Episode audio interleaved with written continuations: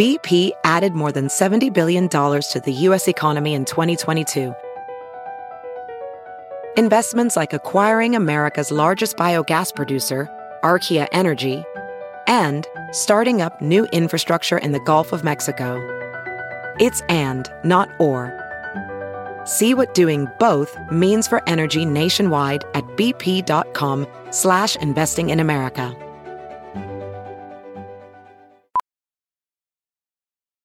Professional welder Shayna Ford used VR training developed by ForgeFX to hone her skills as a welder. The more time that you spend practicing it, that's what separates a good welder from a great welder. VR training can help students like Shayna repeatedly practice specific skills. Virtual reality definitely helps because the more muscle memory that you have, the smoother your weld is.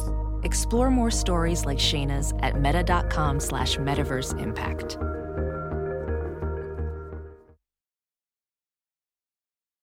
A Dear Media original podcast. A warning. This episode includes mentions of sexual violence against children and of suicide. Listen with care. And a note before we get started. We're using AI to alter the voices of people who don't want to be identified, and also to bring social media posts and online communications to life. But while the voices are sometimes computer generated, the words are 100% real. For example, the voice you're about to hear I've been debating if I want to post this, has been generated by AI. if I even want anyone to know.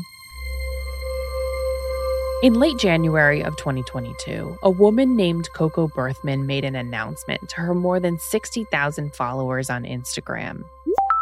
To most of you, this will come surprisingly, especially my close friends. I only told a handful. She shared this post along with a black and white close up of her face, with her blonde hair falling over her right eye and her left eye staring directly into the camera. Over the last few weeks, my blood work came back concerning. My white blood cells are elevated. She looked strong and defiant. There is no specific diagnosis yet. Cancer is in the room. It is scary. It is worrisome. It is making me angry. Immediately, Coco's internet community rallied around her. Money started pouring into a GoFundMe account. It was set up to help her pay for alternative treatments that she thought were her best shot at staying alive. And soon, she was back on Instagram with another post. I just wanted to say thank you to all of you out there. I am getting messages from all over the world. Remember, when you hear Coco reading, that's actually the AI clone of her voice. India, Australia, New Zealand, Ukraine, Panama, Chile, Germany, Israel, UK, Japan. The list goes on. I am truly overwhelmed with love. And, And now, I found it. you're actually hearing Coco's real voice from Instagram. Well, I found a, something in my neck a few weeks ago that didn't sit right with me. This time, Coco went live, dressed in a green t shirt, minimal makeup, cracked lips, limp hair. She looked nothing like the Coco that her followers were used to seeing. Hi, Switzerland. anyway, so Coco pulls at a spot on her neck, right above her collarbone.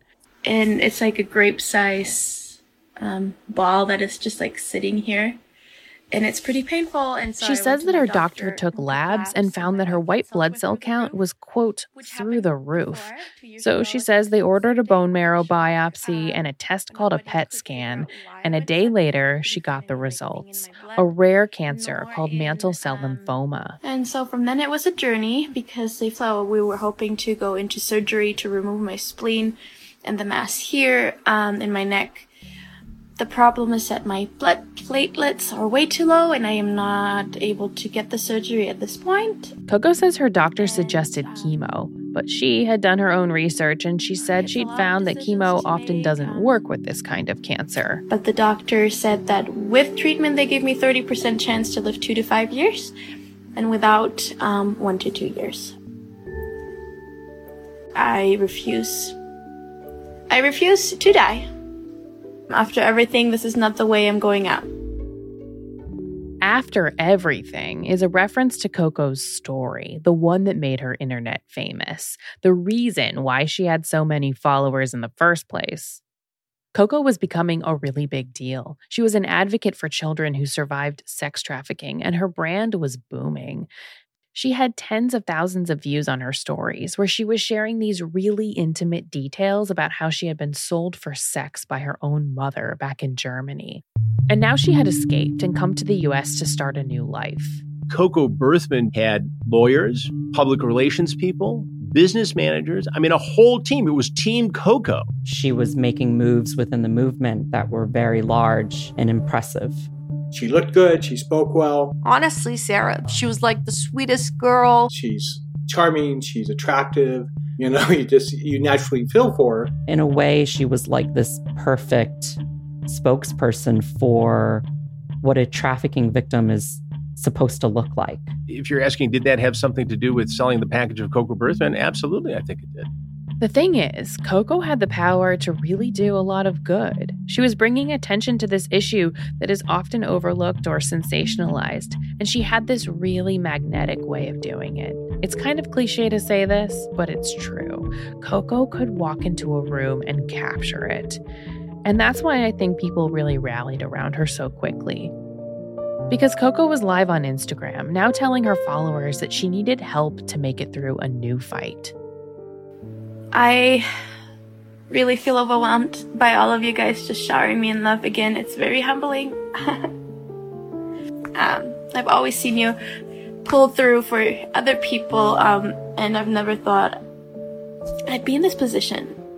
So I really thank you all for being who you are, being so loving, so supportive. Literally from all over the world, Romania, hi. It's gonna be a very intense journey but I'm not here to give up. Cancer picked the wrong girl. For some time now, Coco had been building up to this, telling her followers that her body was failing her. She was having these weird fainting spells, heart problems, even seizures. Coco believed in this idea that someone who had gone through a trauma as significant as sex trafficking might then have physical effects, like a series of unexplained illnesses. I honestly also believe that with the cancer that I have, that's my lymphatic system. It's literally the detox system of my body. I truly believe it is connected to my trauma. All the unresolved emotions and the trauma that is coming through now For many of her followers, this news was pretty devastating. But for some, this cancer narrative, it had gone too far. People were whispering, you know, in the only way you can whisper on the internet, in private messages and in their DMs. And it was starting to become clear that no one, and I mean no one, knew the true story of Coco Berthmann. I'm Sarah Ganim, and I'm an investigative reporter. In short, I really love a story like this messy and unfinished and in desperate need of some good old fashioned detective work. Because sometimes the more unbelievable a story, the more we're inclined to find it believable.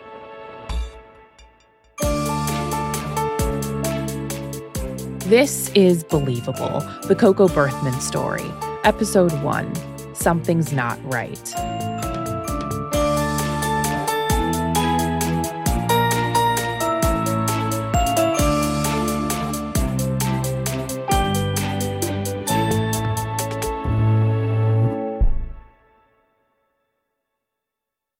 I'm going to talk to you for a minute about Rocket Money because I recently just realized that my husband and I are both paying for the same subscription services. Yeah, we're both paying for the same two streaming services. It's kind of ridiculous. That is why I'm so excited to talk to you about Rocket Money. It's a really easy program. I just found out about it and it would have saved us a lot of money so far. So, Rocket Money is a personal finance app that finds and cancels your unwanted subscriptions. It monitors your spending and helps you lower your bills all in one place. Over 80% of people have subscriptions that they forget about, and chances are you're one of them.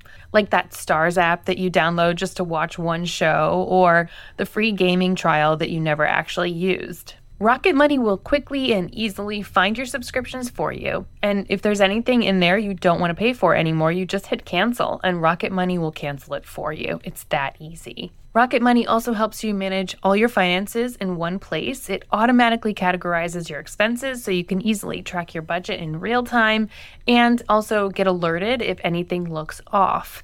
Over 3 million people have used Rocket Money, saving the average person up to $720 a year. But shh, don't tell my husband because I plan on using all this extra Rocket Money savings myself.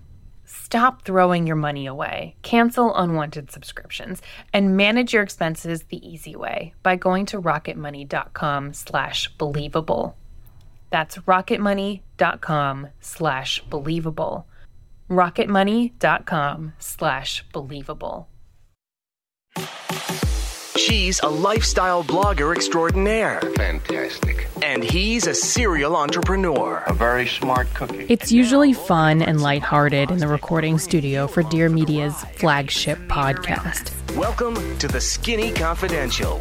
Him and her. Aha. The podcast is a bag of Chex Mix, we call it, because you never know what you're going to get. Lauren Evarts Bosstick hosts the show alongside her husband, Michael. The show is really kind of a Q&A format and as you can imagine over the years interviewing over 500 people it's really evolved into all sorts of different topics and conversations. Lauren and Michael have had celebrity guests like Michelle Pfeiffer, Scarlett Johansson, Chelsea Clinton, but also they have guests like you know, we had someone that does vaginoplasty on the podcast. They've interviewed Caitlyn Jenner, Jessica Alba, Paula Abdul. We've talked to people in makeup and YouTube, all different kinds of walks of life.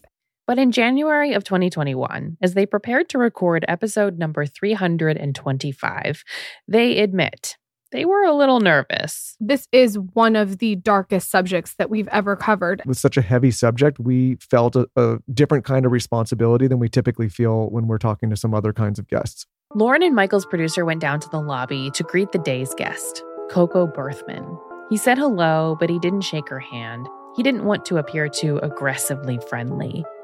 And for that reason, the elevator ride was quiet. Small talk seemed awkward when someone is there to tell such a traumatic story. And then Coco walked into the studio. When I saw her, you know, it makes you want to cry because she's she's little, she's tiny, she looks like like a little girl. She was very sweet, very well spoken, very well spoken, very articulate, pretty, and vulnerable. And I you sort of just want to give her a hug. Lauren had found Coco on Instagram about six months earlier in the summer of 2020.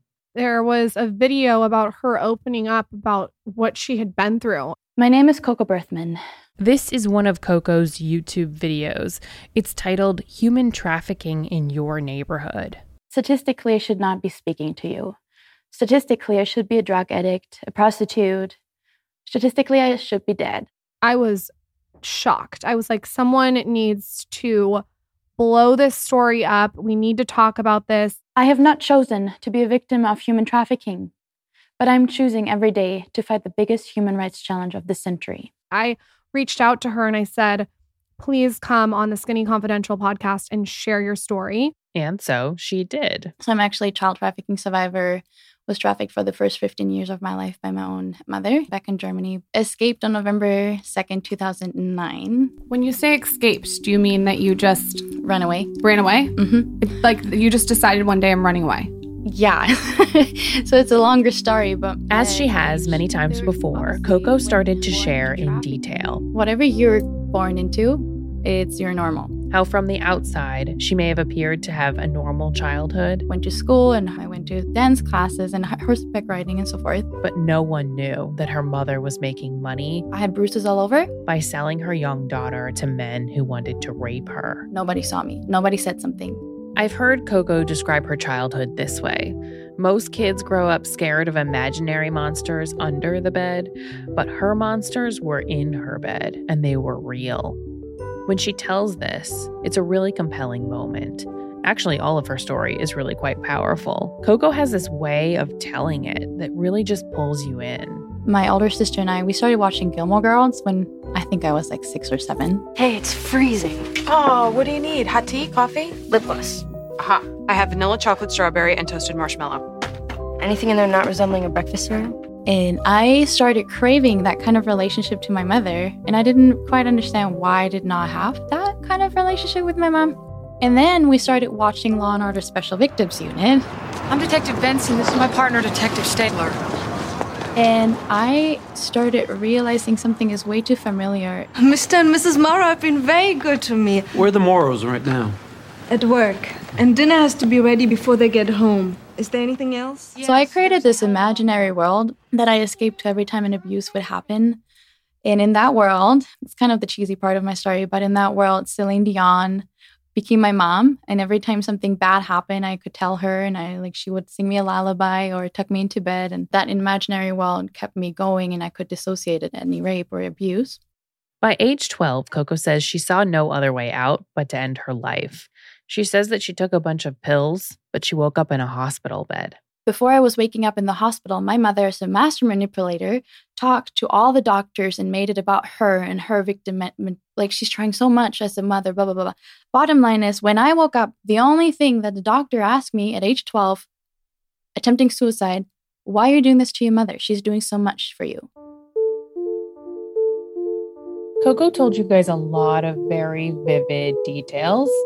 What stuck out to you? What detail did you find yourself thinking about later? I can't even talk about it now. It's the the mother putting someone through what she went through is like wild. She told us that her mother sort of like had this like planned schedule of who she was going to be raped by. Like it was jarring. I just I can't comprehend it. Yeah, it's it's rare that I've gotten choked up on our show, but it was so you know, devastating to hear that someone could go through something like that. Coco told the Bossticks that at 14 years old, she found out that she was pregnant by one of her abusers. And she says that her mother forced her to have what she calls an illegal abortion. And physically, I nearly didn't survive that abortion. And that was the moment that I decided that I gotta go. Otherwise, I won't be able to survive this. So Coco decides to run away. She sees a chance to escape when her mom, who was born and raised in Poland, decides to go back for a visit. But the window of opportunity is short, and as Coco tells it, her mom calls her just an hour after leaving and says she's turning around and coming home. And like my heart just sunk, and I made peace that I'm just gonna die here, and that's gonna be it. During, I don't know, during the night, I think it was like three or four in the morning, I woke up and I have never had that feeling before or ever since.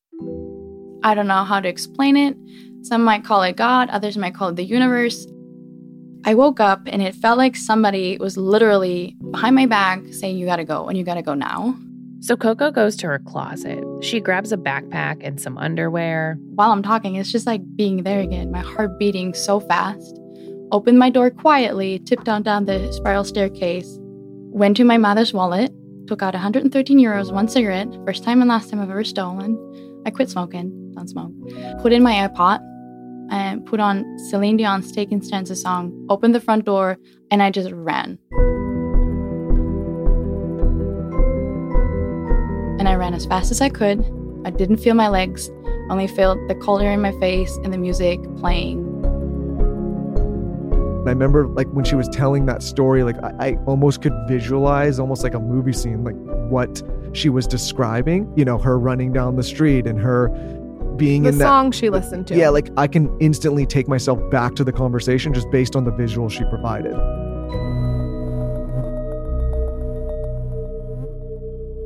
Coco told Lauren and Michael that after she ran away from home, she arrived at a clinic on the other side of Germany. The clinic is meant to treat children like her who have been through a trauma. I didn't talk for days and I was in really bad condition, malnourished, bruised, and they couldn't really figure out what's going on.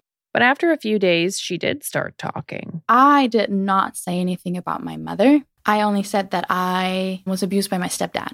Like many victims, she says that at first she could only muster up the nerve to tell a small piece of her story. And they questioned me for, I think, eight hours. Horrible experience. And all they did was go into his computer, found a bunch of porn, and they let the case go. Coco says she stayed at that facility for six months. And when she was released, she says she was able to convince the German courts to emancipate her, to give her legal status as an adult, even though she was still only 16.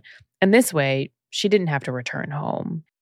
At this point, Coco is able to start what might look like a normal life for the first time. She goes to high school, she makes friends, she has a job, she moves into an apartment all by herself, and she starts seeing a therapist, a man she calls Sebastian. So a few weeks in, like we went out for lunch and I was able to walk his dog and we were just hanging out, having a good time. He checking up on me and like schoolwork. He said, I feel really bad that you're 16, going to high school, working at night, going to school in the morning. Why don't you come move in with me? And you don't have to worry about rent and like the logistics. Coco took his offer, but it wasn't long before she started to feel that something was not right with Sebastian. One night, I was taking a shower. He just walked in and I was shocked. I was like, what, what are you doing? Just started brushing my his teeth. And I was just like, hey, can you go out? You might guess where this story is going. Things get really dark again. Coco says Sebastian became violent, that he'd lock her in the basement and rape her. And this abuse went on for two years. But by the end, she says that he trusted her enough to have some freedom to do things like go to the grocery store. End of November of 2013, instead of going to the grocery store, I went to the pharmacy, got a bunch of pills and bottle of wine. I went to the forest and I attempted suicide downed all the pills and all the wine, and it took about 30 minutes to have it all kick in. Horrible experience, and I won't go into too much graphic, otherwise, it might be triggering for some. Coco recounts how she lay there in the woods, still and unable to move. But a dog found her, and its owner called for help, and she woke up in the hospital a week later. The nurses who were taking care of her, they see her Celine Dion keychain and they buy her the new album to try to cheer her up. The very first song is called Love Me Back to Life, and I listened to it. Something happened. Once I was finished, I remember just pressing that red nurse button over and over again. And I said, I need to call, talk to the police, and I need to talk to them now. She told police about Sebastian and what he had done to her, and she says that he was arrested for his crimes, but it still wasn't the outcome that she hoped for. He was charged not guilty for mental illness, which is a joke because he's a therapist, he knew what to say. But he was put away, at least, in a mental institution. And that was when my life actually finally began. By this point in the interview, Lauren and Michael, who were new parents themselves, were barely holding it together. It was so, you know, devastating to hear that someone could go through something like that. And so it was like it was a harder conversation to get through. And I remember kind of like you, you almost stumble a little bit in the in the questions and in the conversation. First, thank you for sharing that yeah. story here. I mean, it's obviously it's an extremely impactful story for people to hear. I'm, I'm extremely sorry that you had to go through that. This is heavy stuff, especially like me, a father of a young daughter now. Like I could never imagine like hearing that story. I want to take, I want to kill somebody when I hear that. Why do you think it is that people don't address this topic and tackle it? Many things. Now that I'm in forensic neurology, it's a mechanism of the brain to protect your psyche from such traumatizing things because there's such a thing called secondary trauma where you can be traumatized just by hearing somebody's story. But it's so uncomfortable that we just want to turn away. It's like, no, no, let's not talk about it. When the interview ended, Lauren and Michael said they actually hesitated for a second. For the first time since mm. starting their podcast, they really just were not sure if they should post this episode at all. Did we do a good job here? Did we did we put this in the right light? Did we ask the right questions? You know, is this sensitive enough? Is it also framed in a way where the audience is going to be able to digest it and not be triggered? Like that, all of those things kind of arose where normally like the thought of like posting it after is like, you like, yeah, that one's going out. Like, you know, it, not nearly as much thought. This is the story that made Coco Berthmann so famous so fast. And every time she gave another interview or posted another YouTube video, reaction grew and so did Coco's celebrity. I just listened to your story on the Skinny Confidential podcast. I'm sharing your story everywhere. Keep going. Hashtag winning, hashtag awesome, hashtag beautiful. I pray you know Jesus. I am so sorry everyone failed you. People need to wake up. I want to help. How can I help? This is Believable, the Coco Berthmann story. Coco Berthmann became a bit of a media sensation for a lot of different reasons. That's Chris Hansen. He hosts an internet show called Takedown with Chris Hansen on the True Blue Network. But like me, you might remember him from something else. Rob, go ahead. Chris Hansen. How you doing? All right, how are you? have a seat over in that chair, please? He says he's here to meet a girl, but he can't remember her name, and he's a little vague about her age. To catch a predator. People know to catch a predator because it's become such a part of pop culture. You know, because of social media, because of YouTube, because of all these other platforms, younger people keep discovering it. In 2020, Chris Hansen had an interview show on his YouTube channel, and that's when he heard about Coco Berthmann. There was this incredible story about this girl from Germany who happened to be very attractive, who had been trafficked in a most horrible way. And by this point, she had already been on the local news in Salt Lake City. She was about to do a TED talk. I mean, she was everywhere.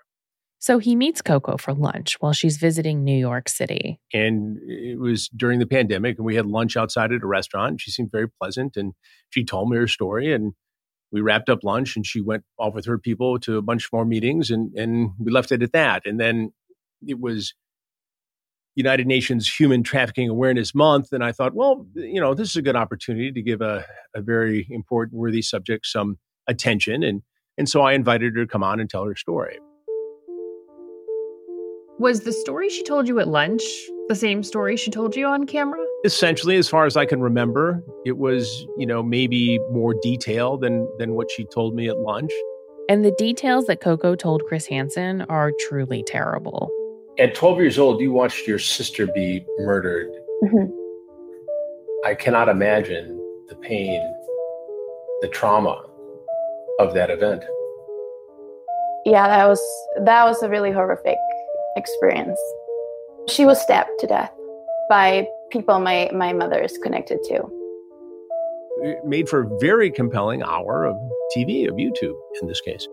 Chris Hansen recognized that it's hard to find survivors like Coco who are willing to share their story publicly.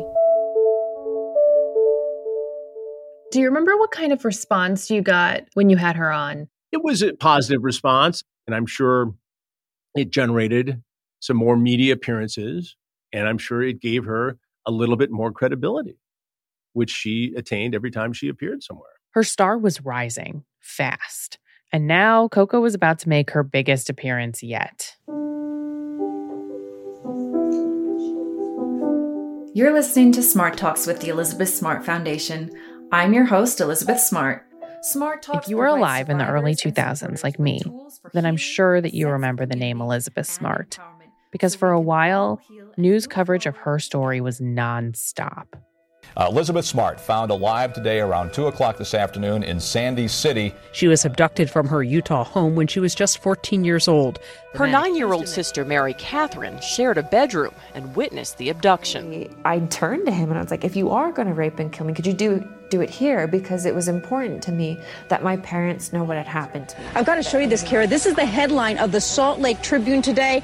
No matter what it took, I was going to survive. I would. Elizabeth survive. Smart now uses her story to help people like her, to bring awareness and education to taboo topics.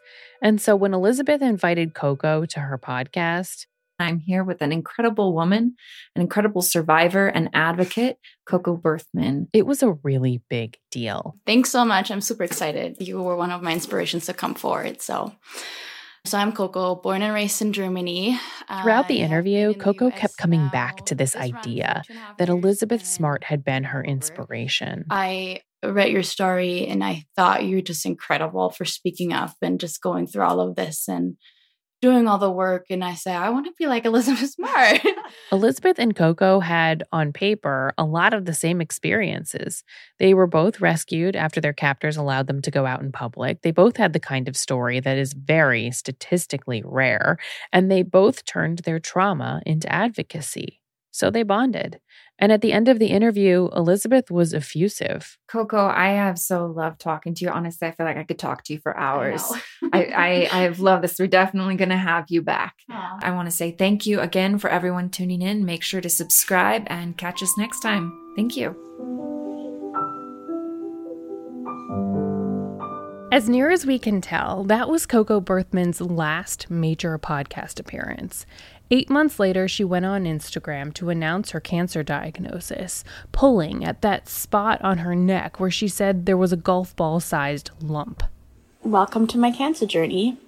I don't know, I feel bad for asking, if, but if you feel called to help in any like financial way, my friend started a GoFundMe. There is a link. Um, most of the alternative treatments are obviously not covered by insurance, but I'll be okay. It'll be okay.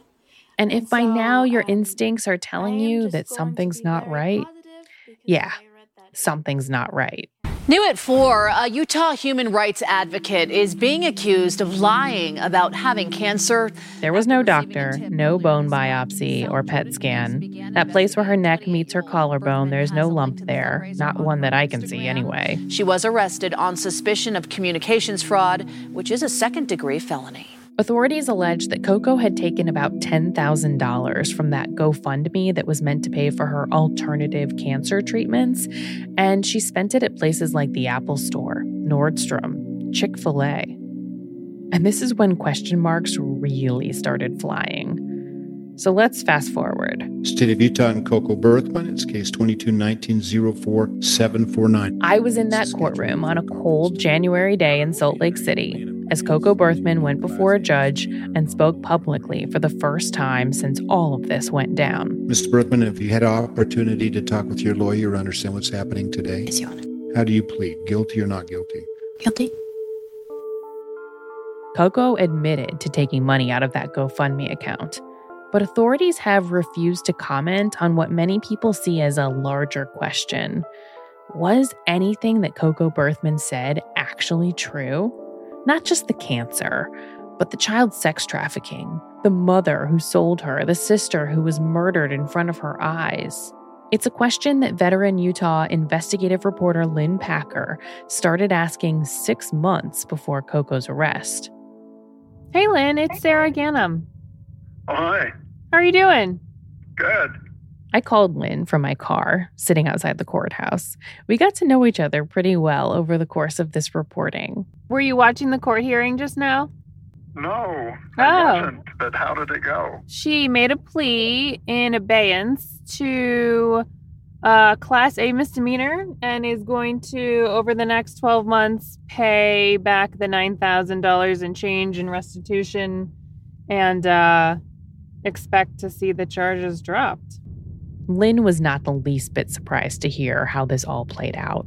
It became clear at some point that, that one, they never took the fraud charges seriously, that they just basically wanted to get rid of it. When they only charged one fraud of all that could have been charged, and the case that could have been made, it was clear that, that they were just doing a token amount to handle the case. Politically, this is a very unpopular case. Why? Why is it a uh, politically unpopular case? Well, because it looks bad for Utah. Lynn went on to say that Coco was propped up by a lot of movers and shakers in Utah, people who wanted to be seen with her, to be photographed with her, to have her at their events. So you're saying anybody who believed her story is embarrassed by her lies and therefore they just want this to kind of go away. Well, sure. So, police aren't going to dig in and figure out which parts of this crazy story are true. And politicians won't either. The Utah press has moved on. I was the only reporter sitting in that courtroom, and I flew in from New York. Lynn's right. Some people in Utah just want this to go away. And quite frankly, not everybody is okay with that. We were like, "Oh my god. I mean, this is this is a huge allegation against her." That's Lauren Bosstick again. And here's Michael. What made the hair on the back of my neck stand up is it, and I want to say this delicately, whether this the sex trafficking stuff happened or not, it almost looked like she was then leveraging that into a very monetizable career. And I think that's what gave me the pit in my stomach. I thought if we were going to address this in a real significant way, we would have to bring on people who can handle this in a professional manner, tell every side of the story, dive very deep, interview everybody. And if at the end of the day we find nothing, great. But if we do find something, like I feel there is a responsibility because if we as a platform contributed to someone taking advantage of real victims and real people on something that wasn't true, like that record to me needs to be set straight. So that's what we did. We set out to really dig in, to dive deep, interview everybody. And if I'm being totally honest with you, I really thought that we would probably find that Coco Berthmann's entire story was a lie. If you wouldn't mind, if you could indulge me and just tell me what Coco said about Celine and the tour. And I said, There's something very odd about this girl, and I don't believe her, and I don't believe her story. I didn't know how much of it was lie and how much was truth. Is she even from fucking Germany? Is her name even fucking Coco? We don't even know that. But the parts of this investigation that really surprised us were the parts that just might be true. Okay, so I've arrived at the Frankfurt train station. You know, I spent so many hours looking for that guy, and he just doesn't show up. Good news! I just talked to Silky Modell. No. Yes. Really? Really. She said enough, way enough. That's on this season of Believable, the Coco Berthmann story. Find it wherever you listen to your favorite podcasts. Believable, the Coco Berthmann story, is a Dear Media original series. It's reported and written by me, Sarah Ganem, and our showrunner, Karen Given. Additional reporting was done by journalists Kerstin Silm in Los Angeles and Katarina Felke in Berlin. The managing producer is Rosalie Atkinson on behalf of Dear Media. Technical production is by Amanda Vandekar. Original music was composed by Pete Redman. Mixing and mastering, editing, and sound design is done by Karen Given. Story editing is by Nadia Hamdan. Fact checking by Haley Milliken. A special thanks to Asil Kibbe. Consulting producers are Simpatico Media and Infinity Rising. Executive producers are Jocelyn Falk and Paige Port for Dear Media. And finally, we know this podcast hits on a lot of difficult topics. If you or someone you know is struggling, see our show notes for a list of resources.